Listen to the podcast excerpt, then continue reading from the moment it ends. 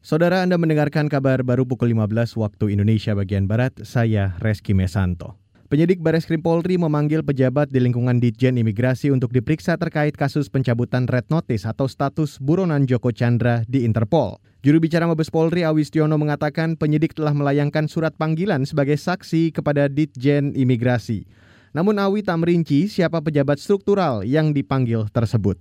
Polri juga menggali, kemarin kan kita berawal dari Dipintar, kemudian perjalanan itu surat kan sampai ke imigrasi, tentunya dari sana kita dalami. Memang persyaratan kita ke Dirjen Imigrasi ya, tapi tergantung nanti siapa yang diutus dari beliaunya yang memiliki kompetensi mengetahui terkait dengan pencabutan red notice Joko Chandra ini. Juru bicara Mabes Polri Awistiono menambahkan penyidik akan menggali keterangan dari pihak imigrasi hingga soal dugaan aliran dana. Selain memanggil pejabat imigrasi, Polri juga berencana memeriksa Joko Chandra yang menjadi tersangka kasus surat jalan palsu. Dalam kasus Joko Chandra, Polri membagi menjadi 3 klaster. Klaster pertama terkait peristiwa tahun 2008-2009. Klaster kedua terkait pertemuan Joko Chandra di Malaysia, yang mana klaster ini ditangani Kejaksaan Agung. Kemudian klaster ketiga terkait penghapusan red notice dan surat jalan palsu.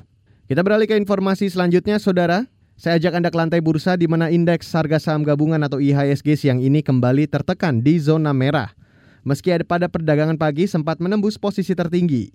Mengutip data RTI, indeks dibuka di perdagangan pagi pada posisi 5.295. Indeks sempat melejit ke posisi 5.327 yang merupakan posisi tertinggi dalam 3 bulan terakhir. Namun pada perdagangan hingga pukul 2 siang, indeks tertekan ke zona merah menyentuh angka 5.278 atau melemah 18 poin dari pembukaan. Sebanyak 150-an saham menguat, 240-an saham melemah, dan 160-an saham stagnan. Saham-saham yang melemah kebanyakan di sektor konstruksi dan konsumer.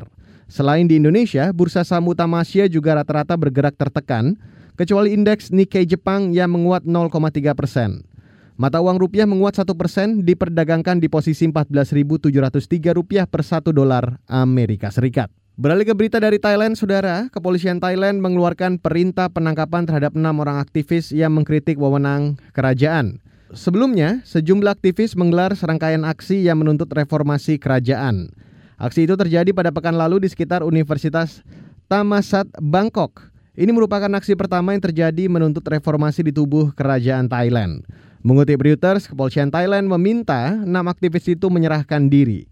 Jika permintaan itu tidak dituruti, polisi akan menangkap para aktivis secara paksa.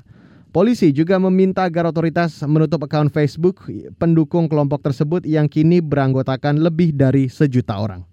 Dan Saudara, demikian kabar baru, saya Reski Mesanto.